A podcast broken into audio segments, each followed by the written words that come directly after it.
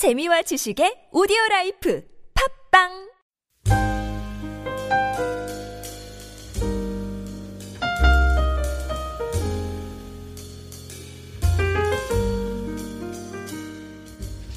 네. 어, 오늘 우리 계속 생명의 삶을 따라서 시편의 말씀을 우리가 읽고 있습니다. 오늘 우리가 읽은 시편 18편은 이렇게 설명을 하고 있습니다. 붙어 있는 제호, 제목이 18편 위쪽에 이렇게 보시면 대개 이렇게 쓰여져 있어요. 여호와의 종 다윗의 시 인도자를 따라 부르는 노래 여호와께서 다윗을 그 모든 원수들의 손에서와 사울의 손에서 건져 주신 날에 다윗이 이 노래 말로 여호와께 아뢰어 이르되 이렇게 설명을 하고 있습니다. 그 아시다시피 사울 왕이 다윗의 장인이었습니다. 이 장인이 그런데 자기 사위를 정적 관계가 되어서 제거하기 위해서 너무나 많은 핍박을 했고 또 얼마나 많은 살해 위험을 했는지 모릅니다. 그 모든 위협으로부터 벗어나는 날, 또 그와 함께 자기가 이제 다윗의 이름으로 제국을 이루는 그런 놀라운 승전의 소식 가운데서 쓴 시가 바로 오늘 우리가 읽은 이 시편 18편의 시다 이렇게 보시면 되겠고요. 그래서 승전가의 노래인 만큼 깁니다. 시편 가운데 아주 4개 119편이 제일 길고 긴 시편 중에 하나가 이 18편인데 그만큼 그 모든 위협으로부터 벗어나는 그 기쁨, 안도 그리고 또한 새로운 시대를 열 수 있는 그런 승전의 소식 이런 것들 속에서 다윗이 쓴 시다라고 우리가 우선 우리가 그 배경을 우리가 알, 아볼 필요가 있습니다. 그래서 오늘 어, 이 18편의 1절에서부터 지금까지 읽는 중에 보면은 하나님에 대한 찬양과 하나님께 모든 영광을 돌리는 가운데 다윗이 생각하는 하나님의 성품이 이 가운데 나옵니다. 다윗이 생각하는 하나님, 여호와 하나님은 어떤 분이신가? 그 가운데 우리가 몇 가지를 찾아볼 수 있는데 사실은 오늘 우리가 읽기 바로 직전의 절 19절을 보시면은 이렇게 말씀하고 있어요. 나를 넓은 곳으로 인도하시고 나를 기뻐하심으로 나를 구원하셨도다. 그 19절까지는 계속되는 여호와 하나님의 그 구원의 하나님의 그 모습을 성품을 노래하고 있습니다. 생각해 보십시오. 자기 장인이 자기를 죽이기 위해서 또 왕이 자기를 찾아올 때 얼마나 막강한 군사를 보내고 또 얼마나 많은 군사를 보냈겠습니까? 반면에 자기는 초라한 몸이 되어서 단기 필마로 혼자서 다니면서 피해 다니는 도망자의 신세가 되었던 이 다윗 입장에서는 얼마나 연약한 입장이었겠습니까? 얼마나 두려웠겠습니까? 그런 가운데 다윗은 18편 1절, 2절에서 자기의 그 신앙 고백이 이러했음을 얘기하고 있는데 그것은 뭐냐 하면 나의 힘이신 여호와여 내가 주를 사랑하나이다. 오늘 우리가 부른 나의 힘이 되신 여호와여 내가 주를 사랑하나이다. 여호와는 나의 반석이시요 나의 요새시요 나를 건지시는 이시요 나의 하나님이시요 내가 그 안에 피할 나의 밥이시요 나의 방패시요 구원의 뿌리시다. 이렇게 자기 믿음을 전적으로 하나님 앞에 드리고 있음을 고백하고 있습니다. 그렇게 하나님 앞에 전적으로 의지하고 또 하나님을 방패 삼고 요새 삼고 산성 삼아서 지금까지 살아왔더니 첫 번째로 하나님께서 구원하셨다는 겁니다. 그야말로 구해내셨다는 거예요. 세이브 하셨다는 겁니다. 그렇습니다. 우리, 우리가 어, 살아가는 중에 하나님 우리를 구원하셨어요. 우리가 구원받으셨습니까? 이럴 때 이 구원이라는 의미가 우리는 늘 영혼의 구원만을 생각할 수 있지만 실제로는 이 구약적인 의미의 구원은 우리 몸의 구원도 있어요. 모든 실제 어려운 상황 가운데 그래서 실제적이고 아주 디테일한 상황 속에서 하나님은 우리를 건져내시고 우리를 도우시고 함께 하시는 줄로 믿습니다. 그래서 참으로 하나님 이 글자 그대로예요. 구원, 세이브 한 거예요. 물 가운데 있는 사람, 허우적거리는 사람을 건져내듯이 건져내시는 그 하나님. 그것이 우리 하나님의 성품입니다.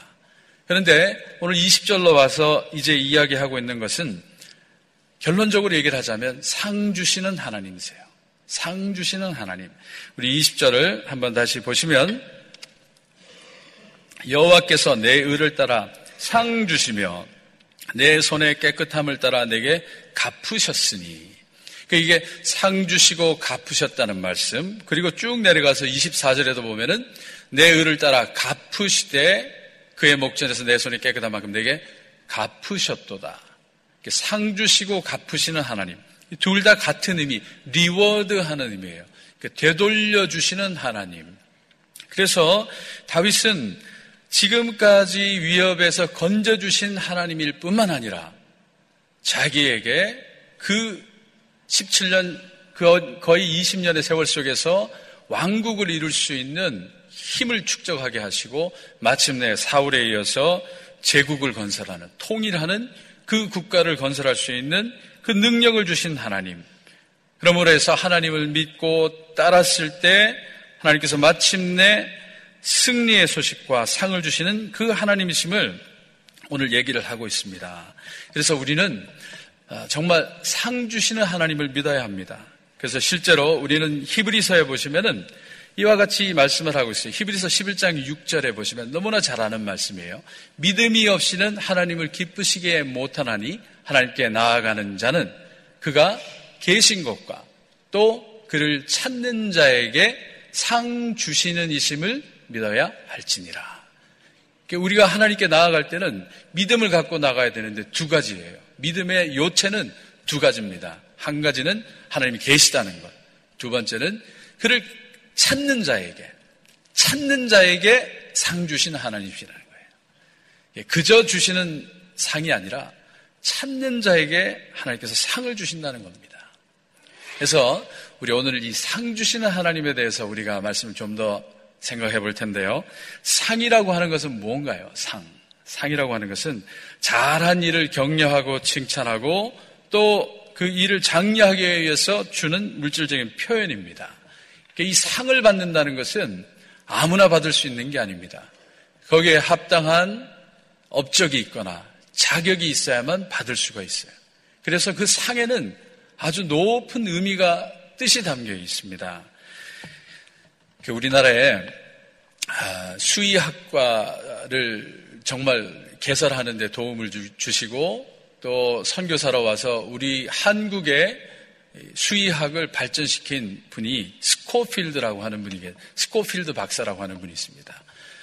그래서 이 스코필드 박사가 한국에서 문화 훈장상을 받았는데 그분이 수상을 할 때 상의 의미를 이렇게 정의를 했습니다. 자기가 훈장, 메달에 메달을 받을 때 메달의 의미를 이렇게 해석을 했어요. 한번 화면을 비춰주시면 고맙겠습니다. 메달을 보시면 아, 메달의 의미를 MEDAL을 각각의 글자를 따보았어요. 그 다음 슬라이드 보시면 M은 more, E는 enthusiasm, 열심을 가지고 D, death and dedication, 죽을 때까지 헌신하는 액션과 love, 그러니까 활동이 있고 love가 있는 이것이 메달이다 라고 스코필드 박사가 강연을 했다고 합니다. 그래서 more enthusiasm, that's dedication, action, love. 그래서 합쳐보자면 메달의 참뜻은 죽을 때까지 더욱 열심히 활동함으로써 사회에 공헌하고 또한 어려운 사람들을 사랑하라는 것으로 자기는 메달을 받는다, 상을 받는다, 이렇게 해석을 했습니다. 그렇습니다. 이 상이라고 하는 것은 이렇게 주는 자나 받는 자나 의미가 있어야 됩니다. 그렇지 않으면 상의 가치가 없어지는 거죠. 그 제일 우스운 상 중에 하나가 북한에서 제정하는 인권상이라고 합니다. 북한이 김일성의 이름으로 내리는 인권 세계 인권상을 제정을 해서 몇몇 국가 공산국가 자기들하고 가까운 나라의 그 지도자들한테 그 상을 주고 있어요. 그러니까 주는 자나 받는 자나 다 무가치한 상이 되어버리는 겁니다. 이 상이라고 하는 것은 이렇게 주는 자나 받는 자나 다 자격이 있어야 되는데 우리 하나님께서 상을 베푸시는 하나님이시라 그랬을 때 주시는 하나님은 완전하시고 완벽하시고 또 거룩하신 분입니다. 그럼 그런 분께서 주시는 상은 과연 어떤 사람이 받을 수 있는가? 오늘 우리 20절의 말씀 속에서 우리는 그 의미를 찾아볼 수 있습니다. 누구에게 주시느냐, 또 어떻게 주시느냐. 20절을 보시면 이렇게 말씀하십니다. 여호와께서 내 의를 따라 상 주시며 24절에도 가, 가보시면 여호와께서 내 의를 따라 갚으시되 그래서 의라고 하는 것을 아, 강조하고 있습니다. 그러니까 다윗이 자기의 의를 이야기했다는 것은 아, 어떻게 보면 자기 입으로 자기를 소개하고 칭찬하는 그런 부분에서 어색해 보일 수 있지만 분명히 의라고 했을 때 이것은 뭐냐? 하나님 앞에 원칙을 세우고 그리고 그 원칙을 따라 대가를 치른 사람이다.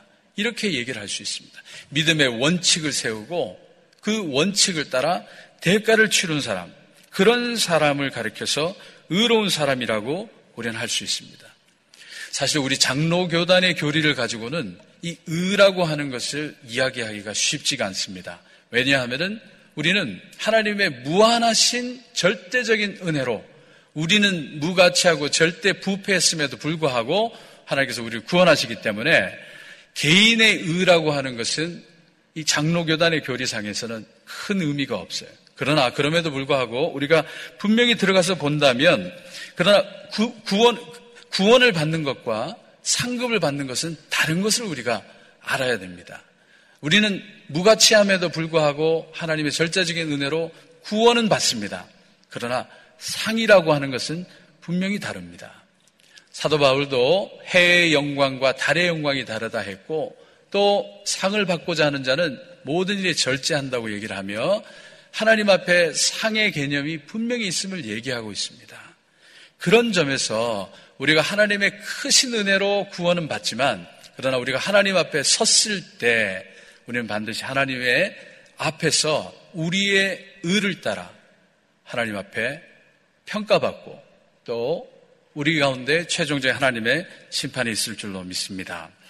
그런 점에서 우리는 다윗이 말하는 이 의를 우리 생활에 우리 비교해 볼 필요가 있고 적용해 볼 필요가 있습니다. 그렇다면 다윗은 어떤 의를 갖추었습니까? 다윗이, 다윗에게 우리가 적용할 수 있는 의라고 하는 것은 무엇입니까? 다윗이 어떤 믿음의 원칙을 세우고 또 어떤 대가를 치렀습니까? 그걸 본다면 우리 가운데도 자신의 의를 이루는 기준점과 그 원칙을 우리가 한번 세워볼 수 있을 것 같습니다.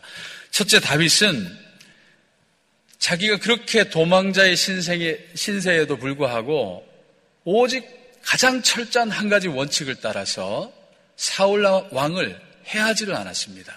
그것은 거듭거듭 얘기하고 있는 것이 나는 손을 들어 여호와의 기름 부음을 받은 자 치기를 원하지 아니하노라. 다윗은 두 번이나 동굴 속에서 그것도 아주 은밀한 상황 속에서 사울 왕을 해할 수가 있었습니다. 처치할 수 있었습니다. 분명히 죽일 수가 있었습니다. 만약에 죽였다면은 얼마든지 자기 도망자의 신세도 끝났을 것이고 그리고 왕국도 신속히 이룰 수 있었을지 모릅니다. 그러나 그럼에도 불구하고 다윗은 그 모든 두 번의 기회를 다 흘려보냈습니다. 그것은 기회를 놓쳤다는 뜻이 아니라 기회를 기회로 여기지 않고 그것을 단호히 유혹으로 받아서 유혹을 거절했습니다. 그 유혹을 거절할 때 원칙이 그것이었어요. 나는 손을 들어 여호와의 기름 부은 받은 자를 치기를 원하지 않노라. 어떻게 보면 전쟁의 순간에서 또 사느냐 죽느냐의 그 순간에서 이런 원칙을 가지고 지킨다는 것은 사치가 될 수도 있을지 모릅니다.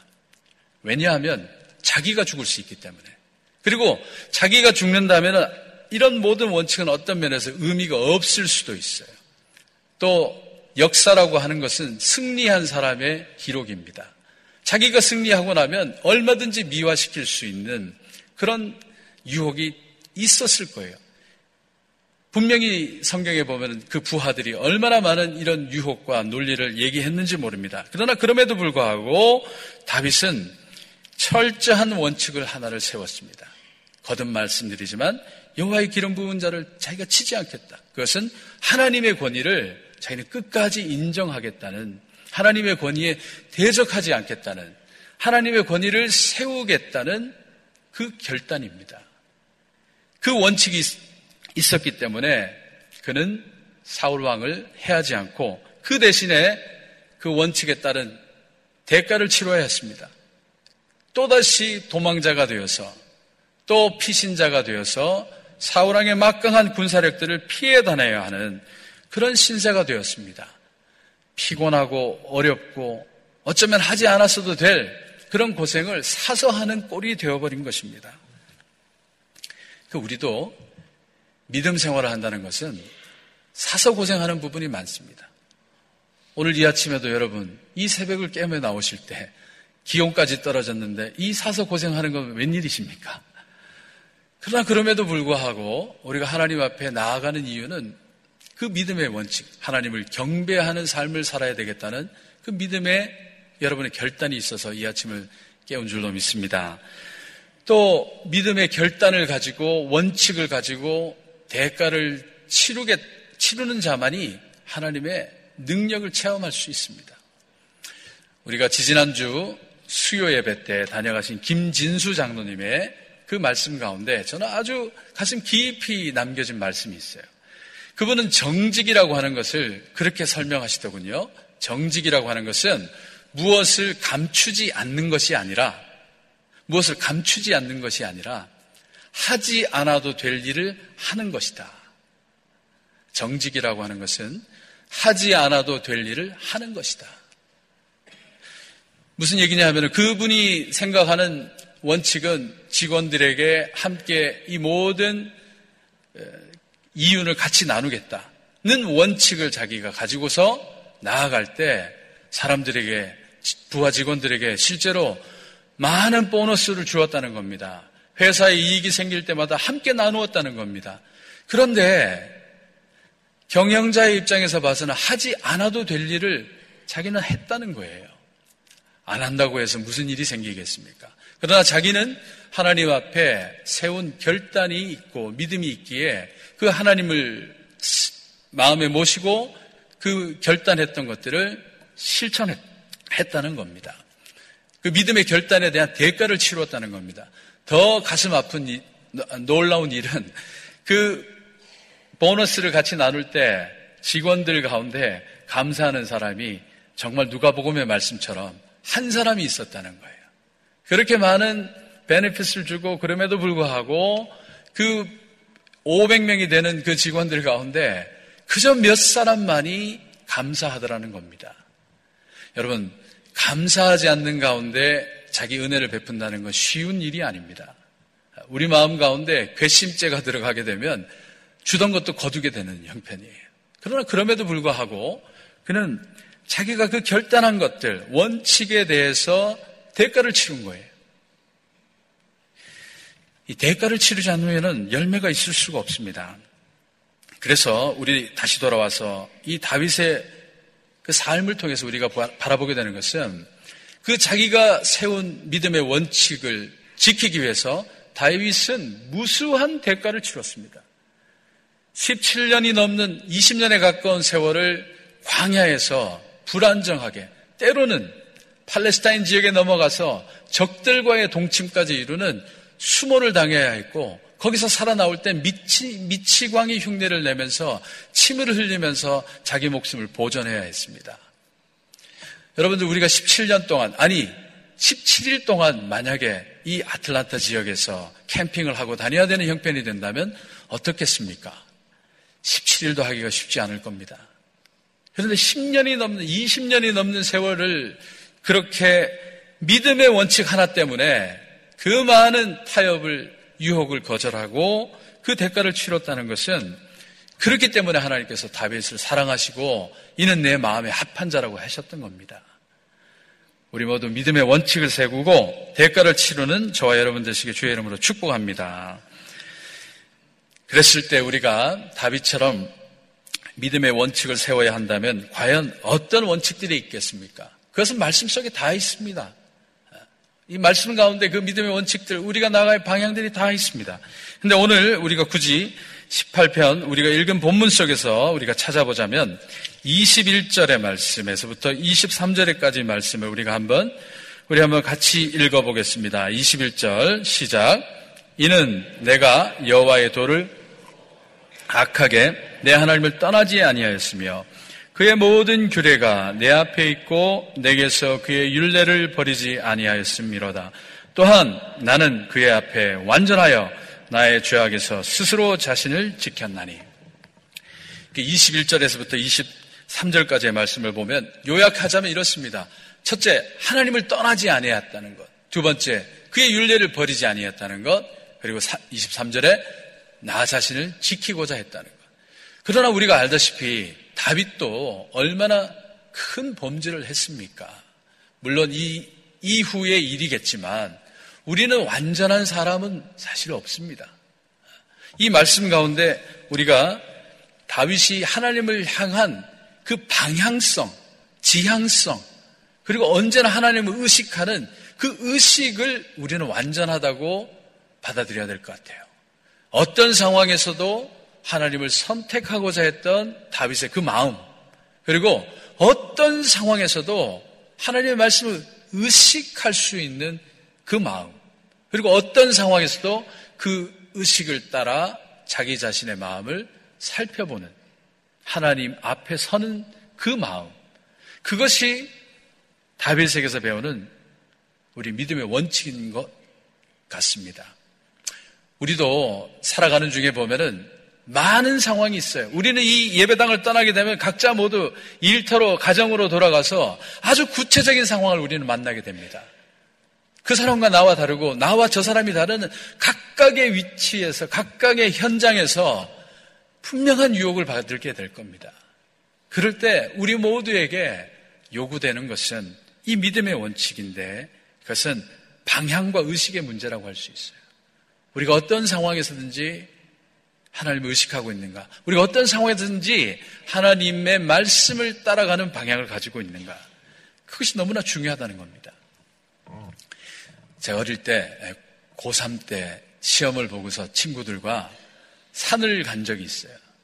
저기 경상북도 청송인가에 주황산이라고 있어요. 산세가 꽤 깊은 곳인데 친구 할아버지가 거기 사신다 그래서 따라갔어요. 따라갔다가 주황산을 막 정신없이 뭐 올라가니 고, 뭐 19살이니 얼마나 힘이 좋았겠습니까? 정신없이 뚝딱 올라갔겠죠. 친구들하고. 올라갔다가 어, 밤이 깊었어요. 거기서 무슨 일이 어떻게 벌어졌는지 제 기억에 밤이 깊어서 어우 밤에 이 산을 내려와야 되는데 뭐 제가 주황산을 가봤어야죠. 지리도 모르고 지도도 없고 아무것도 없고 그저 친구가 얘기하는 그 고향 친구가 얘기하는 그거 의지해서 내려오기 시작하는데 그렇다고 그 친구가 길을 아는 것도 아닙니다. 근데 방향 하나 그리고 그 밤에 뜬 달빛 하나에 의지해서 내려왔어요. 근데 보름달이 그렇게 밝은지 전 처음 알았습니다. 보름달이 환히 뜨니까는요, 어, 제법 길들이 다 거의 보여요. 그래서 이 보름달의 빛을 따라서 방향 하나, 내려가는 방향만 잡고서 그냥 내려온 거예요. 그래서 내려오다 보면 두 갈래 길도 나오고 세 갈래 길도 나오고 그러면 정말 달빛에 의지해서 저 먼치 보이는 만큼 보면서 내려오고 또 내려오고 적어도 올라가진 않았어요. 그래서 그래서 내려왔더니 밤을 새도록 내려와서 마침내 집에 무사히 당도를 했어요. 그런 가운데 지금 와서 생각해 보면 비유해 보자면 은유해 보자면 그런 것 같아요. 그 우리가 어떤 상황에 처해 있고 빛이 보이지 않고 어둠 가운데 있다 하더라도 방향을 가지고 내려갈 때 이 달빛 같은 빛이 필요한데 그것이 바로 말씀인 줄로 믿습니다. 그 우리 하나님께서 주시는 말씀, 이 성경 속에 나오는 비유와 또 가르침과 또 모든 책망이 우리 가운데 달빛이 되어서 그야말로 계시가 되는 거죠. 정확하게 얘기하지는 않으시지만 reveal하는 revelation 하는 그 계시가 되어서 우리 가운데 빛이 되어서 우리를 인도하는 줄로 믿습니다. 그러므로 해서 우리는 이 늘 어떤 상황에서도 방향과 이 의식을 갖는 것이 너무나 중요한 믿음의 원칙이고 그런 가운데 원칙을 세웠다면 우리가 치러야 할 대가가 있습니다. 우리가 원칙을 세웠다면 그것을 실천하는 가운데 치러야 할 대가가 있어요. 그것은 오늘 25절에서부터 우리가 얘기를 하자면 자비로운 자에게는 주의 자비로우심을 나타내시고 26절 깨끗한 자에게는 주의 깨끗함을 보이시고 그리고 27절에 곤고한 백성은 구원하신다. 우리가 믿음의 원칙을 따라 대가를 치러야 할 건 무수히 많습니다. 사랑하고 용서하고 용납하고 말씀하신 것처럼 기도하고 감사하고 어떤 경우에도 우리는 너무나 많은 대가를 치러야 할 항목들이 있습니다. 그러나 이 오늘 말씀 속에서도 우리가 적용을 해보자면 우리는 자비로울 수 없는 상황에서 자비로울 수 있어야 하고 우리는 깨끗할 수 없는 상황에서 깨끗함을 지켜야 하고 그리고 우리는 높아질 수밖에 없는 그런 상황에 처하더라도 겸손해지는 그럴 수 없는 상황에서 그렇게 해야만 하는 또 내지는 그렇게 하는 그 대가가 우리 가운데 필요하다는 겁니다. 그렇지 않으면 믿음은 헛것이 되는 거예요. 사실은 허상이 되는 거예요. 믿음이 브로치가 되는 겁니다. 대가를 치러야 합니다. 대가를 치르지 않으면 그 믿음이 온전해질 수가 없어요. 얼마 전에 다녀가신 하영록 목사님. 그분이 큰 수술을 받고 큰 기쁨 가운데 하나님 앞에 결단을 했습니다. 우리 회사의 사후는 필요한 자의 를 돕는 회사를 만들겠습니다. 저의 경영 목표는 필요로 하는 자를 돕겠습니다. To serve those in need. Serve those in need. Need가 있는 사람들을 serve 하는 것이 내 목표라고 자기는 결단을 했는데 바로 테스트를 받았어요. 자기 심장, 두 번째 심장 수술을 받아야 되는데 심장이 왔다고 하는 그 얘기를 듣고 너무 기쁜데 의사가 와서 그러더랍니다. 옆에 방에 있는 여자가 있는데 너는 수술이 한 달 후에 해도 될 것 같은데 저 여자는 어쩌면 일주일 있으면 죽을지 몰라. 한마디 하더래요. 그 말을 듣고 자기는 자기가 결단한 자기의 그 기준, 필요로 하는 사람을 돕겠다는 그 결단, 원칙을 자기는 다시 한번 생각해 볼 수밖에 없게 되었다는 거죠. 자기가 그렇게 원칙을 세웠다면 그 원칙을 지키는 것이 원칙이 될 텐데 그 원칙을 지키자니 자기는 큰 대가를 치렀습니다. 그 심장을 옆에 수술실에 있는 여자에게 주라고 요구를 한 거예요. 그래서 결국 자기는 두 번째 수술을 그보다 못한 아주 좋은 심장이었던 그 심장은 옆에 방에 있는 여성에게 가고 자기는 좋지 못한 심장을 받아서 수술을 하고 지금 이제 세 번째 수술을 받게 되었다는 겁니다. 근데 놀라운 거는 두 번째, 두 번까지만 심장 수술을 받을 수 있는데, 심장을 받을 수 있는데, 이런 스토리를 안 이 심장학회에서 이 하영로 목사에게 세 번째 심장까지도 수여하기로 줄 수 있도록 그렇게 결정을 했다는 거예요. 그 대가를 치루었더니 하나님께서 역사하시는 걸 볼 수 있습니다. 그래서 우리가 결론적으로 이제 돌아와서 말씀을 맺자면 믿음의 의를 이루는 사람은 믿음의 원칙을 세우고 그 대가를 치르는 사람이고 이렇게 원칙과 대가를 치르는 자에게는 하나님께서 복을 주세요. 그래서 무슨 복이냐 하면은 오늘 28절과 29절에 이런 말씀으로 축복하십니다. 주께서 나의 등불을 켜시며 여호와 내 하나님이 내 흑암을 밝히시리이다. 내가 주를 의뢰하고 적군을 향해 달리며 내 하나님을 의지하고 담을 뛰어넘나이다. 하나님의 말씀에 원칙을 세우고 대가를 치르고자 하는 사람은 하나님께서 두 가지를 주십니다. 첫 번째는 지혜를 주시고 두 번째는 담력을 주십니다. 오늘 말씀처럼 28절 주께서 나의 등불을 켜시며 혼란스럽고 혼돈스럽고 절망스럽고 좌절이 되는 가운데 있는 사람이 있다면 하나님의 그 말씀을 가지고 그 대가를 치르고 나아갈 때 하나님께서 새로운 광명을 주시고 빛을 주시고 영안을 열어 주셔서 사물을 꿰뚫을 수 있는 지혜를 주실 줄로 믿습니다. 막혀 있고 둘러싸여 있고, 쌓여 있고 그리고 넘을 수 없는 그런 벽들로 에워싸여 있다 할지라도 높이 열려 있는 하나님의 이 하늘이 그 가운데 지혜를 줄 것이고요. 또 마침내는 29절의 말씀처럼 내가 주를 의뢰하고 적군을 향해 달리며 내 하나님 의지하고 담을 뛰어넘나이다. 얼마나 호기로운 모습인지 모릅니다. 얼마나 호의로운 모습인지 모릅니다. 그 연약한 자가 주를 의뢰했기 때문에 적군을 향해 달려갈 수 있고 그 연약한 자가 하나님을 의지하기에 높은 담을 뛰어넘을 수가 있게 되었다는 겁니다. 그런 결연한 믿음의 고백을 하게 된다는 겁니다. 우리가 살아가면서 하나님의 응답 가운데 이룰 수 없는 것을 우리가 응답받았을 때 자녀를 위해서 기도해서 자녀를 얻고 또 모든 비즈니스의 문제를 위해서 기도해서 비즈니스의 문제를 해결하고 또 가족의 문제를 위해서 해결하고 그렇게 높은 하나님의 은혜와 능력을 체험한 자는 이렇게 지혜와 하나님의 놀라운 담력, 하나님께서 주시는 담대함을 얻게 될 줄로 믿습니다.